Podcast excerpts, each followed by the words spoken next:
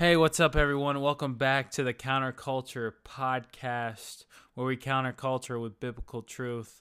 I'm your host, Derek Mount, with your other host, Anthony Remender. And we're back for an episode. I think this is episode five or six, Anthony. It's episode six. Derek yeah, we haven't, but he doesn't. We haven't been back in a long time, but as you see, we're back. Uh, yeah, more. We know you guys missed us a lot. You you missed us a lot, and you know what better time to come back than the the the best season of the year, which is Christmas. You know, Christmas season. It's a birth of our Lord and Savior, guys, and this is our Christmas present to you.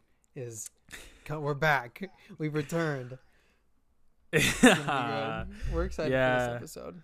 We're we're excited for this episode. It may be you know a little you know debated. It's, it's kind of split. It, yeah, it's spicy, very it's a little divisive. Political. Yeah, all political now. But uh, I guess we can mention it. You probably see in the title, but we're talking about the abortion topic today. And I know we're kind of yes, late. We're kind of late because it's been maybe three weeks since Roe versus Wade has been really debated in the Supreme Court. But we thought it was uh, best fit to maybe dive into the topic because we see Christians also today. You know, they're not just, we all think like Christians are all pro life, but that's not the case. There's a lot of Christians who are pro choice too. Um, so we're just here to, I guess, give our opinion um, based off of scripture, what we find in scripture, scripture, and maybe try to rebuttal some points. But you know, first we want to start with some statistics um, that you know may be quite disturbing. Um, so right now, at this very second, this year alone, there has been forty-one million seven hundred four thousand five hundred forty-two hundred abortions that have been performed worldwide. And over the past, I think ten or ten years, there's been an average of forty to fifty million um, performed. Um, so that's basically 125,000 abortions a day. Um, and in the U.S. alone, um, uh, there have been, uh, I guess, quoted 3,000 abortions per day. Um, I don't know what that equivalents to. Let me see. Let me calculate. I think 3, it averages to about a million a year, is what I've heard. But it, you know, it, I think it fluctuates.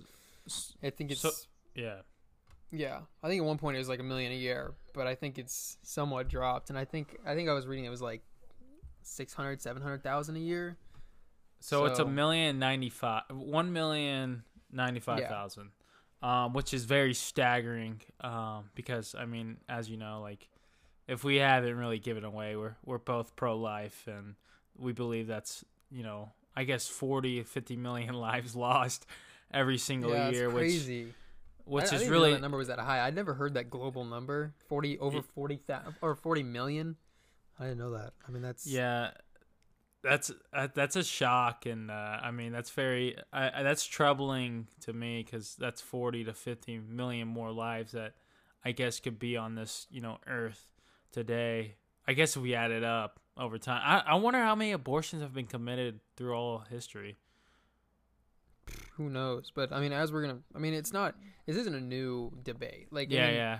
It, the debate is like bigger than maybe ever before. But the uh, the, I mean, abortion itself has been talked about forever. I mean, people have been doing abortions forever. There's never been and the the church, as we're gonna discuss, has never been um, never been quiet on what our opinions are about that. You know, people like to characterize it as kind of a new idea. I mean, people people frame it in the like American political ideology, and it's just not like people Republican Democrat. You know, it's a Republican idea to try and control women. You know, it's a right wing, and they frame it as in this kind of anachronistic American politics framework and it's just not i mean there's been strong condemnation from christians from the very mm. beginning of the church um, like 1500 2000 years ago but um, speaking of statistics i think it's interesting when viewing that hearing about how there's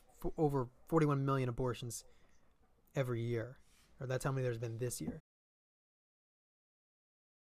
to look at support of it to look at look at who's supporting it because we talked about how people like to think that all christians are pro life, and I mean, if only that were the case. We certainly wish that was the case, but it's it's definitely not. And this is from um, Derek sent me this the other day. It's from Pew Research Center, and it pulled views about abortions in terms of um, public policy, so whether or not it should be legal or illegal, and it found that um, in the U.S., 53% of Americans believe it should be legal in all or most cases, and 43% believe it should be illegal in all or most cases. And that's pretty split: 53 for legal, 43 for illegal.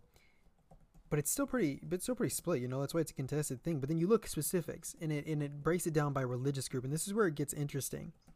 Um, illegal in all or most cases. There is a 48% of Catholics believe it should be legal in all or most cases. Believe abortion. That's like half. You're talking about you're talking half of Catholics believe that abortion should be legal in all or most cases. The numbers look better for Protestants, which is what we are, as you know.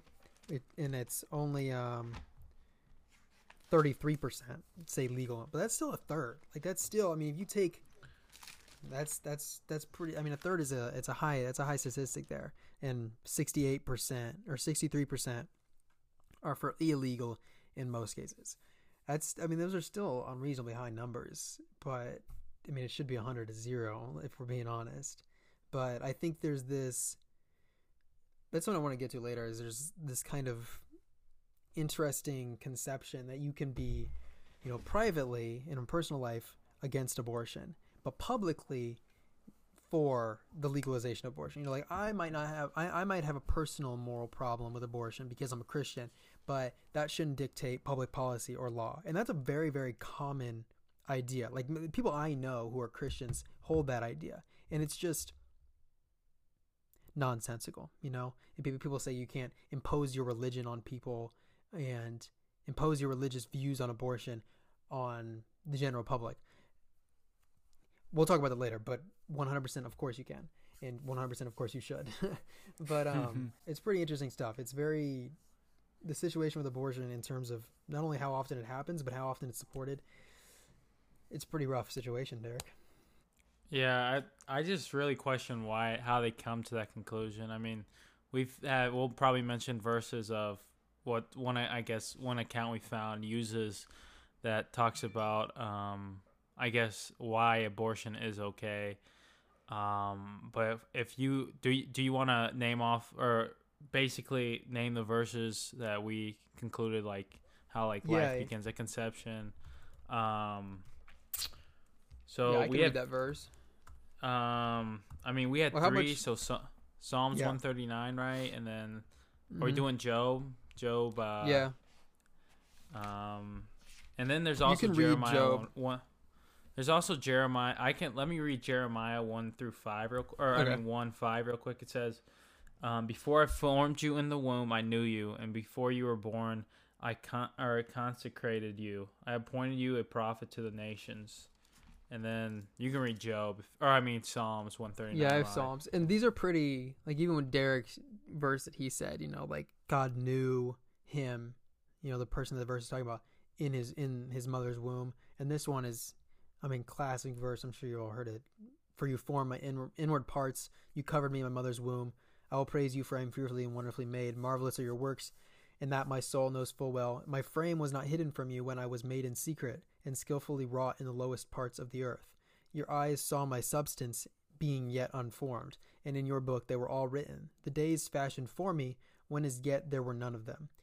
And this is a, I mean, this is an idea consistent throughout Scripture. And Derek's going to read another verse in Job where it talks about the same thing, where God was intimately involved in the development of of a baby inside the womb. Like God is is very intimately involved in there and cares about that process and has a plan for the child even when it's in the womb. That's actually my favorite part of that psalm verse right there is where at the very end verse 16 it says the days fashioned for me when as yet there were none of them none, none of my life had even happened yet. You know, like I hadn't even walked the earth for a single day. Yet every single day that I would walk the earth, you had planned out for me. That's very, I mean, it's, that's very interesting. You can read Job there. Yeah, uh, weren't this is Job 10, 8 to 13. It says, Your hands fashioned and made me, and now you have destroyed me altogether. Remember that you have made me like clay, and will return me to the dust. Um, did you not pour me out like milk and curdle me like cheese? You clothe me with skin and flesh, and knit me together with bones and sinews. You have granted me life and steadfast love, and you your care has preserved my spirit. Yet these things you hid in your heart, I know that it was your purpose. Um, like you're saying, like find it so interesting with like the knowing, you know, like the how he knew before, you know, even though you walked like had your first steps, had your I guess per- personally when you first come out the womb and walked your whole life, God already knew, you know, your story was basically already written um in a sense and God has a purpose and a plan for just you solely. And I find that really interesting how God knew even before you were a twinkle, I guess, in your mother's eyes, um, what where you're gonna be in life, what was gonna happen to you, and He was also there in the part where you know, since where you were being created in the womb, you know, um, mm-hmm. and I I like to point out so I know we're gonna mention it, like how God's the creator of life, and He gives and He takes away. And I think the best, like I guess, passage for that to show, like with humans, is Job. But um, when it said, uh, "Remember that you made me like clay, that you made him up, you know, He, he created him, and you will return me from dust." So basically, you know, in a sense, he dies. So the Lord gives him life, and at the end of the day, He takes his life. Um, not on his own personal time, not like, you know, as we say, like if he gets murdered or like aborted, which in a sense we believe that's when humans try to play God figure um, and be God, which, you know, again, that's just the rebellious state of humans because we want to, I guess, be in a sense like God. But I guess we can mention that later on when we come to that one verse. I forget what it was. Yeah, Kings or something like that.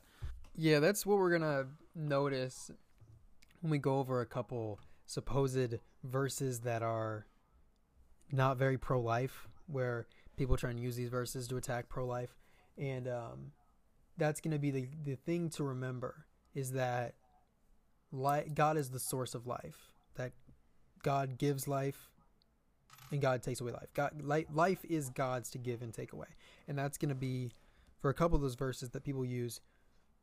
That's going to be the important thing to re- to remember. God taking away life is not the same as us acting like God and saying because just our own whims, we just feel like it, we're going to go in and abort a child and, and end a life. That's that's different.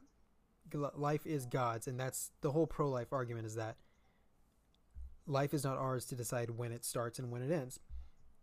And um and I think Job is a like Derek said, Job is a really great story for to really put in perspective God's relationship with man because Job is a, a, faithful guy. He's righteous and he's followed God all of his life, and God has blessed him for it. You know, he has children and land and money, and he has all these things that, and he's remained faithful to God through all of it. And Satan basically comes to God and he's like, and God's like, hey, Satan, look at my man Job here.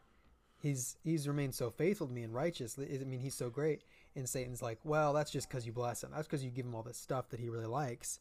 You know, that's just because you treat him so well. You know, I bet if you took all the way to, that away from him, that he would he would he would you know curse you and he would reject you. And so God allows that test to take place where Job is stripped of everything.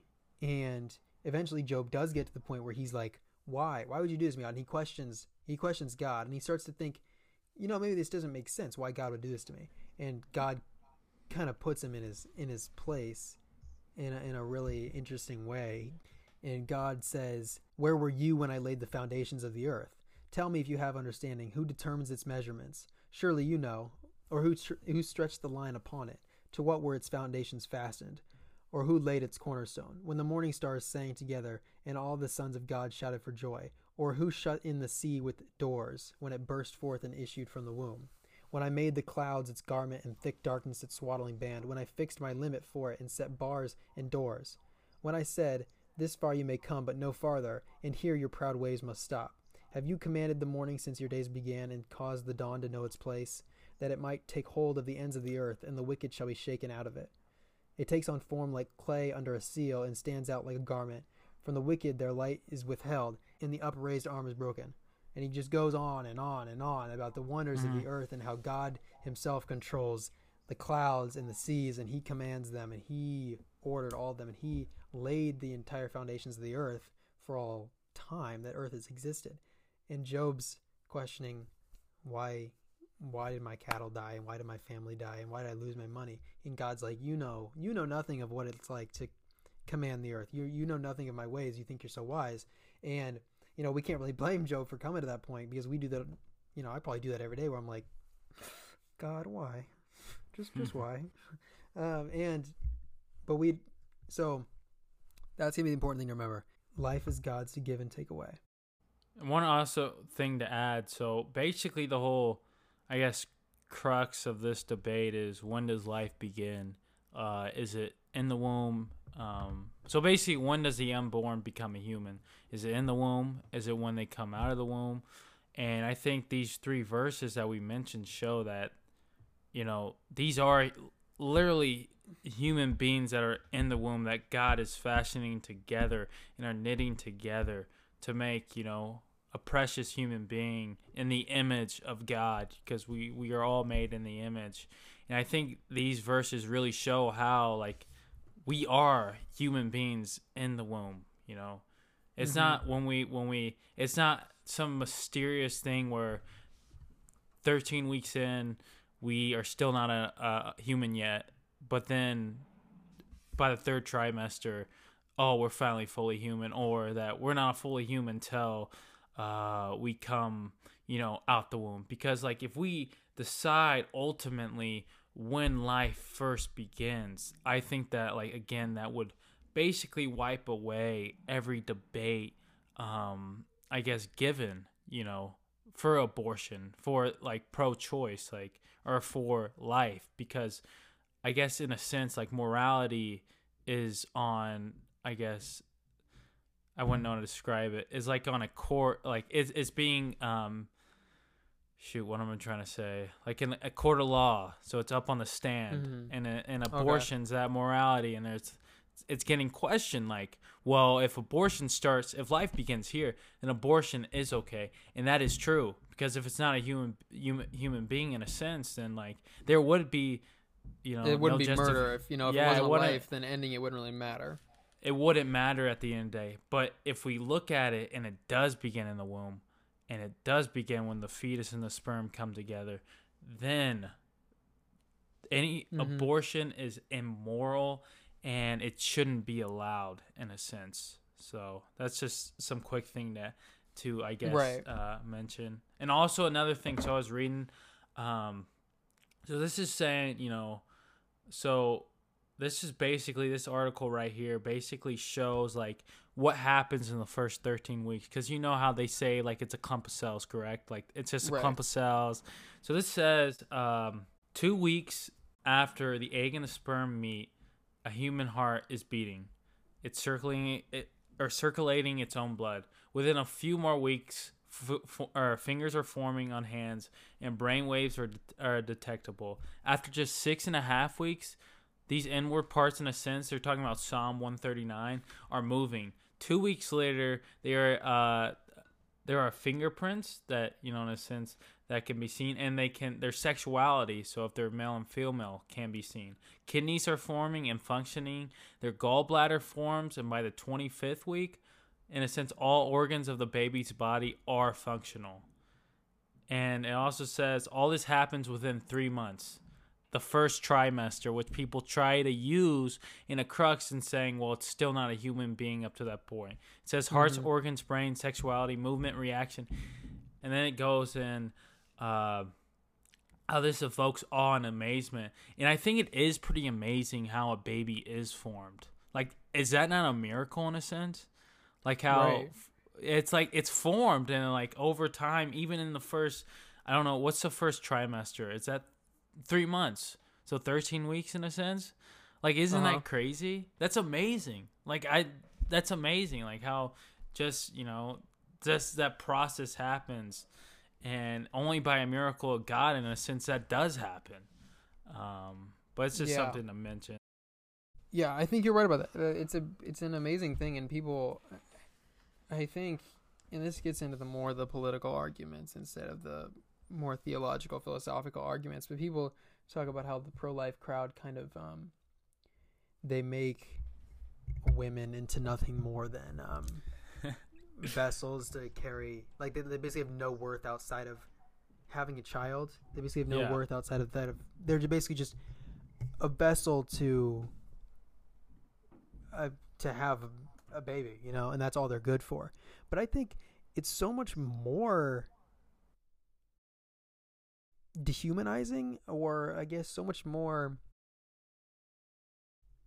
It lessens the value of women so much more. I think to be making the arguments that they're making because the pro-life side, you know, we would say it's a it's a miracle, like what like a woman's body is able to do, and the fact that they're able to like form an entirely new being inside of them, and like within their body is the place where like it's like a spiritual event almost, where like a child is formed and infused, like physical matter is infused with soul and spirit from God, and it's like creates a, a life, like a consciousness that's able to have like eternal life. You know, like that's like there's like this miraculous, amazing, like s- this like unimaginably incredible thing that women are just able to do with their bodies, just like it just happens. You know, like what I mean. They don't even have to like try. They basically just like get pregnant and then just it happens. And their body just does it, and that's just like incredible. And that's like what that's something very major. That's sep- that's a major thing Mhm. that separates men from women, and that's something major that makes women amazing and and special. And you know that's something that no one else can do. And but we will say that, and there are people that will say, "Oh, so that's all they're good for," and that's all. But I think it's so much more to take away the value and the specialness of that of creating a child from women and basically saying, "Yeah, it's really not worth anything," which is basically what the pro-choice crowd does. Basically, say, you know, it's just kind of a physical thing. It's not really a separate thing. It's just kind of you basically growing another limb inside of you. You know, it's not like it's its own independent person or its own life. You know, um, and so you can just kind of get rid of it like you're, you know, getting your appendix removed. Like that's so much more reductive of how special a woman's ability to create a child is, and that's the pro-choice side that's that's doing that. And so I just think that's that's interesting. Do you do you want to go? Speaking of weird pro-choice arguments, do you want to look at those um, those Let's things I sent some. you? Those those verses that I sent you. How pull? You can pull it up and start talking about the first one because I got I want to look something up specifically. Uh, okay. Um, so Oh, I found it. Hold on.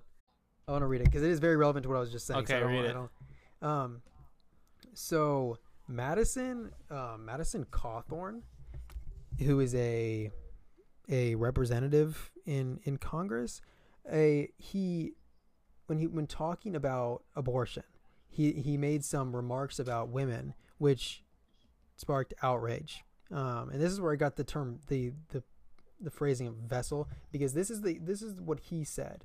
This was the words he used um, to describe women when talking about why he's pro life or whatever. And this is a classic example of what I was just describing about how the pro life side is framed as being demeaning towards women when it's actually vice versa. So like Derek, you can I, I don't know if you've heard eh, have you heard this what he said about women?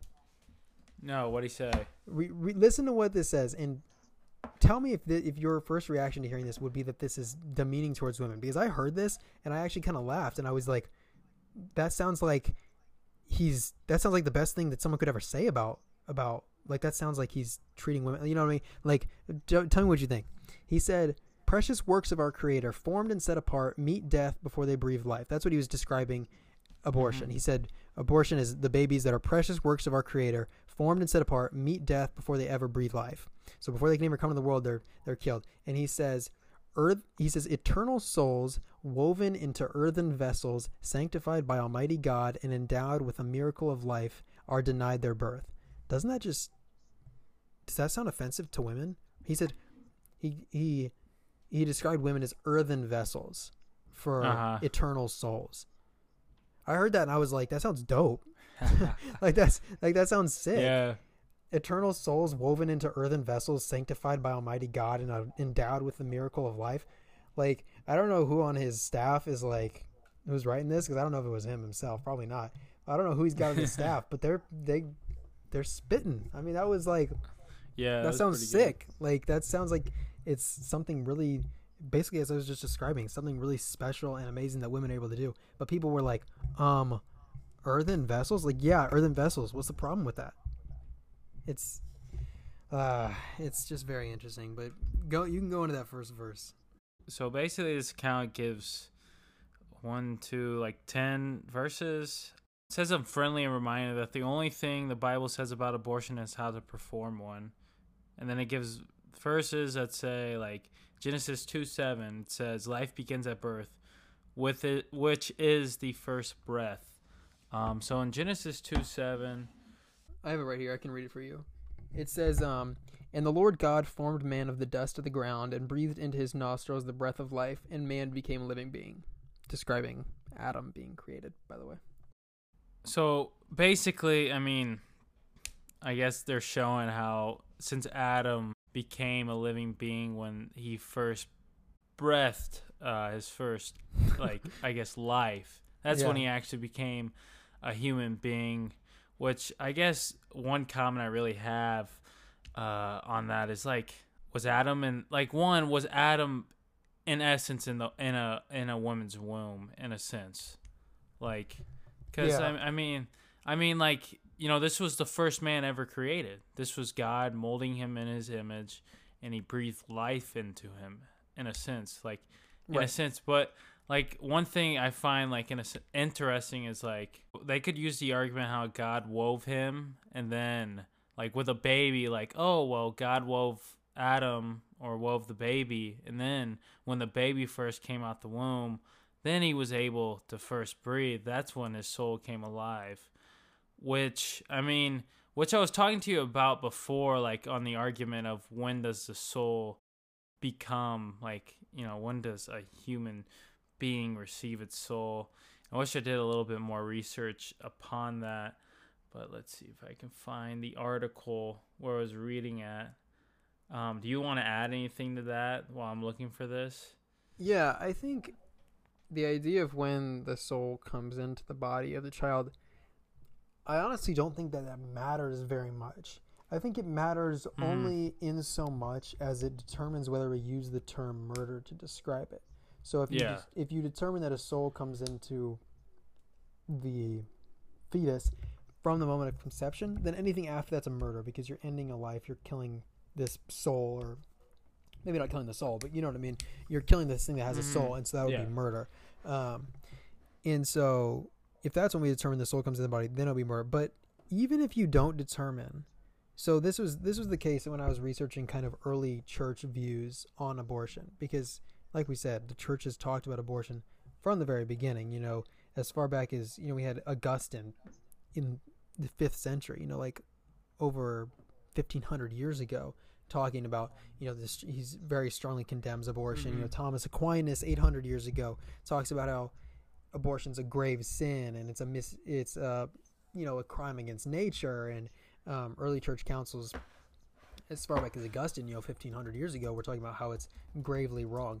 But even in their day, when they all had unanimous agreement that it was a sin and it was grave and it was it was a, a, a great wrong um, against God and nature, there still was debate on whether or not a soul, whether a fetus had a soul, or at least when in Uh-huh. that process, it a soul became a part of the fetus.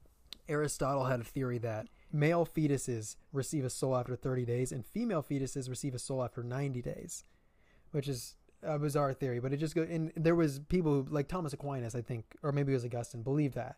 Like they, they supported that theory. And there was others that, you know, just left it, you know, treated as just a divine mystery that we couldn't understand and they just left it up to God. Um, but it didn't. But the point I'm making is that there was a lot of sometimes weird debate on like when a fetus got a soul, but it didn't matter. It doesn't. Mm-hmm. It doesn't have anything to do with whether or not it's wrong yeah. because they still all agreed. No matter when a fetus gets a soul, even if you abort a fetus before it has a soul, that it's still sinful. It's still a grave wrong because the Bible is clear that God is intimately involved in the process of a child forming, even the womb from the very beginning. Has a that God has a plan for its life, and so it's for God to plan that child's life, and so for us to act as God and take life and death into our own hands and determine that we want this child dead for no reason, um, that that's civil. Even if that child does not have a soul yet, we the the church the church the body of Christ has always believed that mm-hmm. that child still has value and that God is intimately involved in the development of that child, even if you determine that it does not have a soul. Even if you were to grant that the child doesn't have a soul while it's a fetus. So yeah, we can debate about when the the fetus gets a soul, um, but like I said at the beginning, that only goes so far as to determine whether or not we call it murder. And even if you were to grant, okay, the fetus doesn't have soul till third trimester, if you were to for some reason want to grant that, um, it doesn't make it that we could still yeah. argue that it's a sin, in, in that abortion is still a sin and it's still a grave, grave evil. And so that was not really related to the verse, but that's um, just an important thing I want to note because there's often talk about, you know, does life begin at conception? Which, you know, I believe it does, but there is it's interesting that even in the beginning when they, they didn't have, you know, biology the way we have it mm. and to where they can observe an embryo from the moment of conception. But and so they didn't know how it developed exactly. They yeah. didn't know all the details, but they still determined it was wrong, whether or not it even had a soul. So but in terms of that verse, just because Adam had life breathed into him by God does not mean that breath is the determiner of, of life. It yeah. means that it was for Adam when he was first created, and but it doesn't mean that for a fetus that's when life like it, it's apples to oranges. It's not really a, a fair comparison. So that so that verse is you can scratch that one off. So uh, so I found this one. This is what it's it's on Stand to Reason. The article it says the Bible does not say life begins at first breath and it says it says Adam came to life at first breath. Um, and the author of Genesis, in a sense, is not telling us when all human beings come to life. The Bible doesn't teach, and and then it uses argument like the Bible doesn't teach every man comes to life at first breath anymore, and it teaches that every woman comes from the rib of, of a man. Ooh, facts. That's a good point. I didn't even think about that actually. And he shows like uh, how like because of that we have to look elsewhere in the Bible um, to see, you know, in a sense, where to find where life begins or the soul. So, right. So that, that, you can scratch that verse off, but and so the second verse, the second second point that this post makes of its many many verses, um, the second one it makes is that fetuses are not people, according to Exodus mm-hmm. 21, um, 22 through 25, and it, try as I might, I can't understand where they even get this. And there's a few of these verses in here where it's just like mind-boggling how they're how they were able to draw this point from this verse. I'll read you the verse. It's uh, Exodus 21, 23 to 25. It says, and this is um this is law. This is like the Old Testament law for the Israelites that was being laid down. It says, if men fight and hurt a woman with child, so that she gives birth prematurely, yet no harm follows, he shall surely be punished according accordingly as the woman's husband imposes on him, and he shall pay as the judges determine. And then it says, But if any harm does follow, then you shall give life for life, eye for eye, tooth for tooth, hand for hand, foot for foot, burn for burn, wound for wound, stripe for stripe.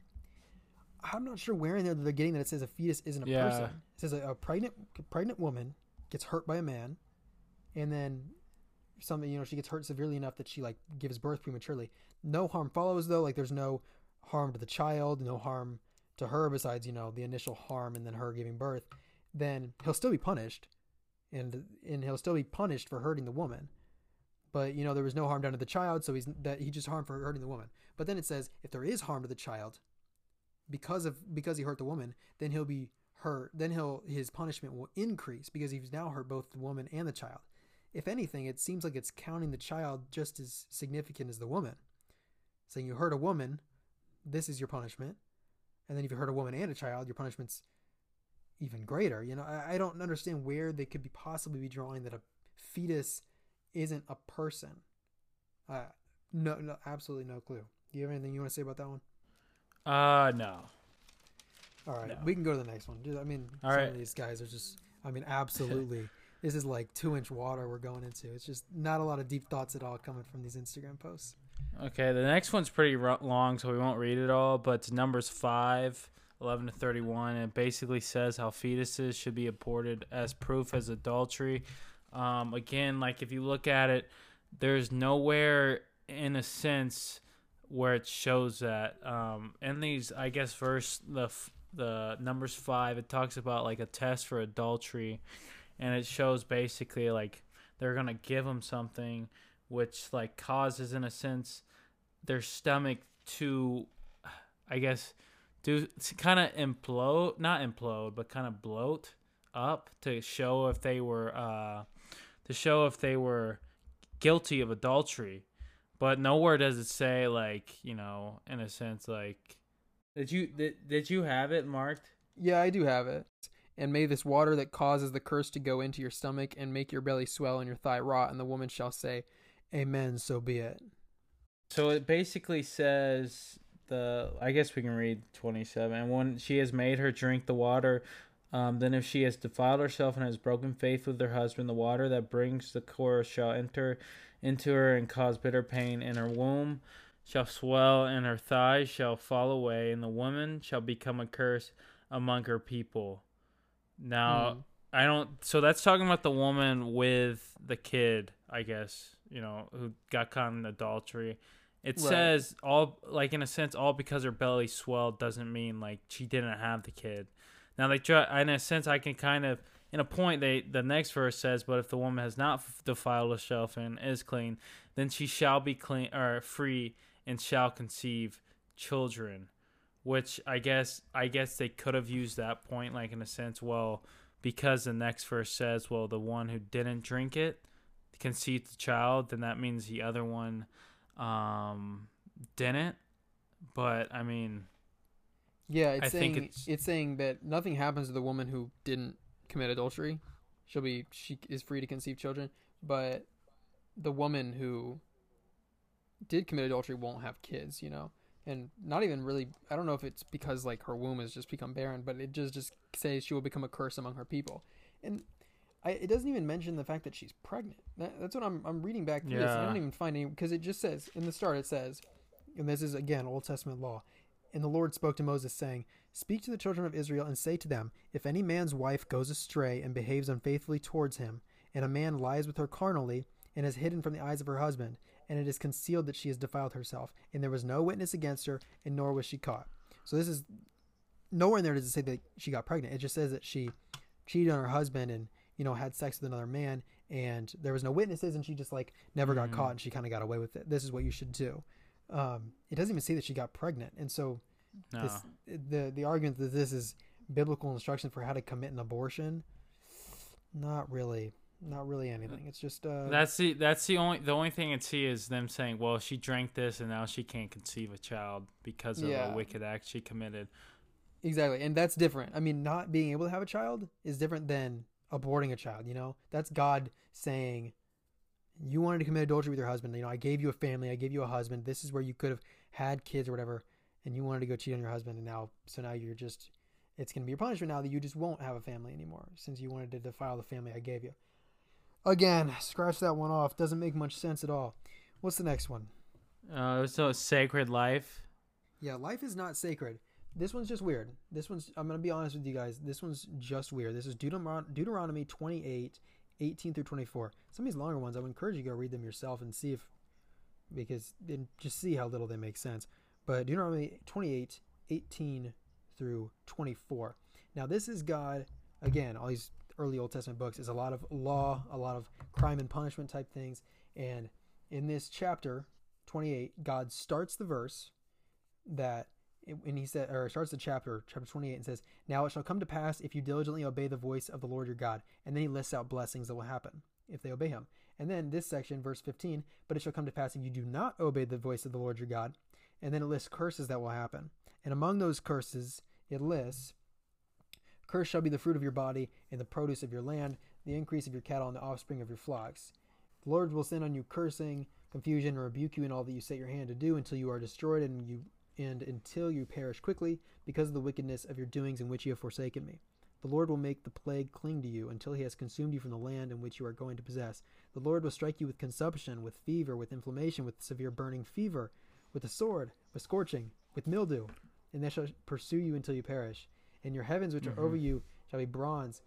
Blah blah. It's I mean it's just a list of yeah of of of curses. So it, it, this one doesn't talk about pregnancy or abortion specifically, but the point that they say that this verse makes is that life is not sacred. They're saying, look, God will do all these horrible things to people, so life must not be sacred.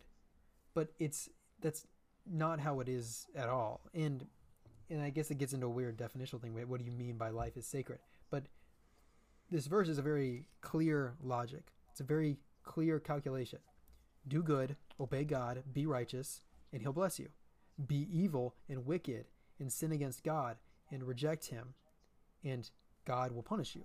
That I mean that's pretty pretty clear. I don't I don't know what their problem with this is. Yeah. It's it's God basically saying evil people will be punished, which no surprise that pro-abortion people wouldn't like evil people being punished. maybe it's a little maybe it's a little subconscious. They know that, that they would be involved in this. but yeah, that's uh, that's not God saying life isn't sacred. That's saying evil people will be punished. That's all there is uh-huh. to it. Do you want to? So since we're heading up on the hour mark, do you want to skip the other ones? Yeah, there's do you want to? Uh, I want to get to the part where I made the point want... about um, when talking about the Israelite kings and stuff and them killing babies. Yeah, we um, the the we can go to Second Kings eight twelve and we can talk because that basically sums up the whole I guess retrospect of the many of the arguments that they pose yeah, in here. So yeah, a lot of these closing arguments are that um, look, this bad thing happened in the Bible, and thus God must be okay with it. It's a similar argument people make when they talk about um, polygamy, and people will say, look, Abraham had multiple wives. Abraham engaged in polygamy and God, so God must be okay with it because it says in the Bible that your Bible character was polygamous. But what they fundamentally don't understand about the Bible, or are choosing not to understand because they hate God, um, is that the Bible is, as much as it is a teaching on what's right and what's wrong, it's also just a record. Like this happened. Like this is the story of what happened with this person. And sometimes the people in the stories do bad things, and sometimes they do good things and it's not saying that God approves of everything that the characters in the Bible do. One of my favorite stories in the Bible is when King David sees Bathsheba and he sees her like bathing in one of the public pools or whatever, and he thinks she's beautiful. David basically has sex with Bathsheba and gets her pregnant, and then murders her husband and co- to cover it up, and then it's this whole it's this whole thing, and that's one of my favorite stories in the Bible because it shows that like David, who is described as a man after God's own heart, which is like, I mean, what a what a compliment. I mean, what a what a description. A man after God's yeah. own heart. That his David's heart just so close to God in that way. I mean, that was that's just so amazing. But even he committed adultery and then murdered the girl's husband and then married the girl and then the Bible is not a story of perfect people doing perfect things all the time and do, only doing things God approves of. The Bible's a story of people who screwed up, and it's about God working with very screwed up people to make something awesome happen.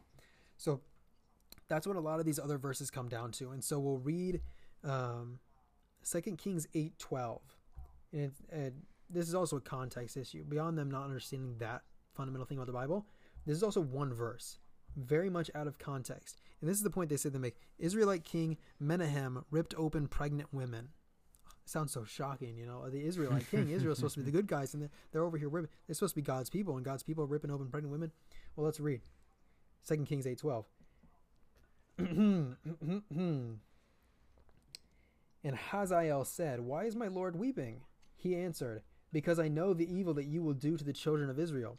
Their strongholds you will set on fire, and their young men you will kill with the sword, and you will dash their children and rip open their women with child. First of all, you can just read that verse and know that what the person in the Instagram post said isn't true. Israelite king Menahem ripped open women. That's what the, that's what they say happened in the verse that mm-hmm. Menahem ripped open pregnant women. We read the verse, and what is what happens? Elisha says to Hazael, "You will, you will dash their children and rip open their womb with child." So Menahem isn't even involved in this story. I mean, he is in the, in the broader story, but mm-hmm. in this verse, Menahem isn't even involved. It's Elisha telling Hazael, "You will become king, and you will rip open the, the womb with a child." But let's say for a second that Menahem is the one they're talking about. The Menahem will do this. King Menahem, Israelite King Menahem will do this. Let's say that they were right. That doesn't mean so what? It's like I just said. The Bible's a story yeah. of bad people, and literally, just a few verses prior in this same chapter, um, it says, "What does it say about Menahem?" You may be. Uh... am I think? Am I thinking of um, one of the the future ones? that I forgot about. Are you are you on are you Second Kings eight twelve or Second Kings fifteen sixteen? Second. Oh, well, my bad. That that's that's fifteen through sixteen. Sorry, that's what I just read. Second Kings fifteen yeah. sixteen is talking about Menahem, but that's not what they're yeah. talking about. Menahem is described as an evil king who all the days of his life did evil in the sight of the Lord, and all his days he didn't depart from evil. And God's in that verse says that he ripped open pregnant women as part of his evil. Mm-hmm. And so again, like I just said, the Bible's a story where it describes bad people, you know? And the Bible's explicit. This is an evil guy. Here's some evil he did. And this this post twists that and says, "Oh, look, an Israelite king. God must be okay with that." Obviously, not true. But Second Kings eight twelve, um, the point the point they make about Second Kings eight twelve um, is that God will rip open pregnant mothers to be. That's what the post says. It says God will rip open pregnant mothers to be. But even so, we just read you that verse, and that's that's not true. It's Elisha telling Hazael that he will rip open pregnant mothers to be, not God. Just yet again, both verses, mm-hmm. Menahem, Hazael, they're both describing evil kings that did evil things, and so this verse is trying to make that out like God approves of it. Uh, it's just not true. Sorry, I just get a little confused. It's just uh, sometimes just reading dumb stuff. I just my brain gets all dumbed down, and I I don't know what I'm reading, and I just I get a little confused. But yeah, and that's just the continuing thing is just misrepresenting, and the other verses do the same thing.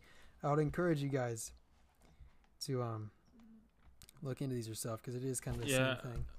But I mean, the other thing we could add is like what have happened when you know, I guess when God, in a sense, sent Israel to war, right, and to take land, and they kind of used well, they killed all the the people, or like Noah's Ark, like that one video is saying, well, mm. God killed all the women who were pregnant um, and all that. But I mean, he killed everyone. And why did he kill everyone? Because everyone rebelled against God, and it was un- there was unrighteousness, I guess, filled the land. And I think we forget sometimes how righteous and holy our God is. Right. Um, and I th- I think so- we didn't really get to those, but like there's some where it showed how God like I guess maybe sent Israel or said uh, Israel would fall because of their rebellion against him. Mm-hmm. Which at the end of the day, like you know, we are in a sense like we we are enemies of God, you know, and we've rebelled against God. Um, and I guess I guess I guess we're coming on an hour, but that's the great news again of the Christmas story with Christ coming, you know, to I guess forgive us so we don't have to face, you know, that righteous judgment of God that you know you see throughout the Old Testament upon the people of Israel and one Noah's flood, but then you also see the righteous judgment that will come in Revelation, and it's because of a rebellion of us becoming wanting to be like God, you know, in a sense. And this is where that abortion topic does take because we feel like we are the creators of life we feel like we should be able to take life when we see fit to take life, but that shouldn't be the case because only God is the one who creates life and should take life. Um, yeah. Would you like to add and anything else uh, as we end? I want to um, end on what you just pointed out, um, which is what we started with. Bring it full circle here that God is God. It's life is God's to give and God's to take away. So I want to end on this post from um, Instagram account, the Bible doesn't say that. Love his Instagram account. They often talk about things that the Bible definitely does say, but um, and they posted this verse, the verse we started with, which will be the uh-huh. verse of uh-huh. the episode. Psalm 139. For you created my in my inmost being, you knit me together in my mother's womb. Beautiful verse. very poetic. And this is what the caption says. This verse doesn't mean what you think it means. One of my personal favorite pro-life clobber verses from my evangelical days is this verse. Anyways, first of all, this is from a poem. It's not meant to be taken literally. First of all, yeah, 100%. We know we, we don't believe that God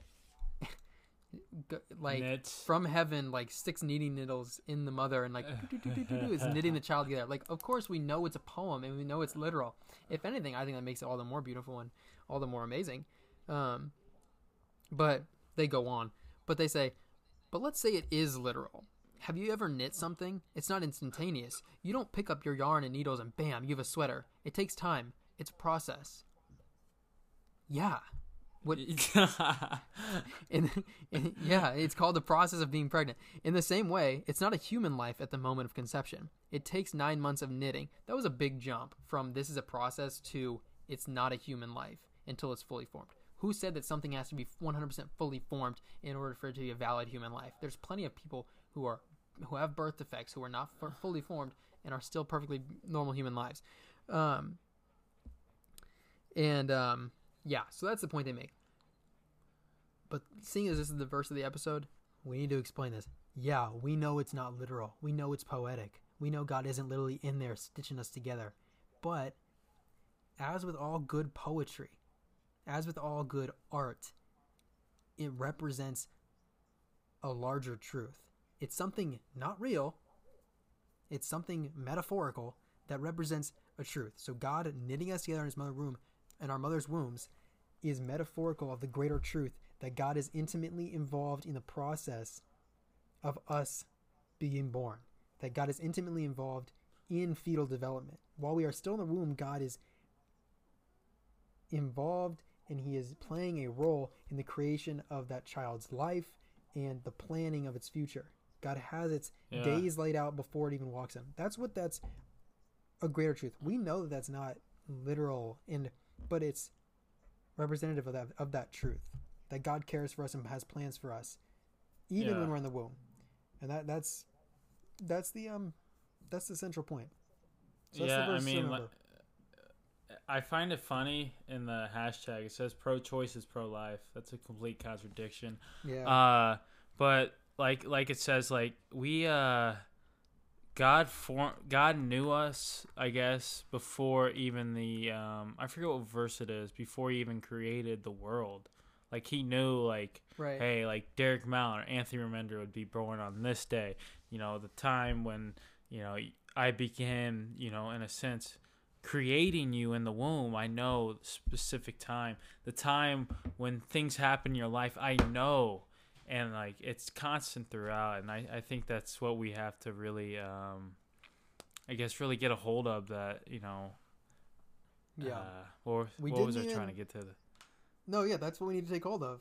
That's what we need to hold on to. Is that yeah, yeah. God had our uh, had us planned out before. Not only were we was our lives planned while we were in the womb, but even before the foundations of the earth, we were all planned, and that's it's God's intention, and that's that's the whole point of the pro life argument. Is it's not our place to act as God and end that. You know, let God's process take take um take place, and um yeah. So remember that going into the Christmas season. Tie this into Christmas the greatest gift that God gave us was Christ, and He knew from the foundations of the earth which ones of us that Christ would be presented to and that we would accept Him. So, accept Christ, celebrate that He was born, and stop supporting killing babies. We didn't even get to like, I mean, there was so much more we could have gotten to. I mean, we could have gotten to freaking how it's the satanic element of it and the, the spiritual when we in the the political stuff. I mean there's so there's so many aspects to the abortion argument but this is really the fundamentals is what you got to understand that this is a scriptural idea. Never let anyone tell you that it's not scriptural to be pro-life and that's not biblical okay? Uh-huh. you cannot be pro-abortion. I'm gonna say it. I'm gonna say it. I'm sorry. You can't be pro-abortion you can't even be you can't even be whisper that you can't even be pro legalization of abortion and be a Christian. I'm just gonna say that. Don't think so. Uh, but that's the broadcast. Well, you get that one. Yeah, that that's pretty. That's really good. Well, thank you everyone for tuning in to episode six of Counterculture Podcast. One question to really think upon really is would you have liked if your parents aborted you? That's a that's a great, great question to, to ask yourself. That, that that's a because you know we we we're so you know blessed with our own lives, but we're so willing to I guess take away others and mm. completely banish them from ever or from existence. And yeah, thank you guys for listening. I hope you guys can share it and see you next time on Counterculture Podcast episode 7. Hey, see you in 2022. It's going to be a new year. Yeah. See you next time.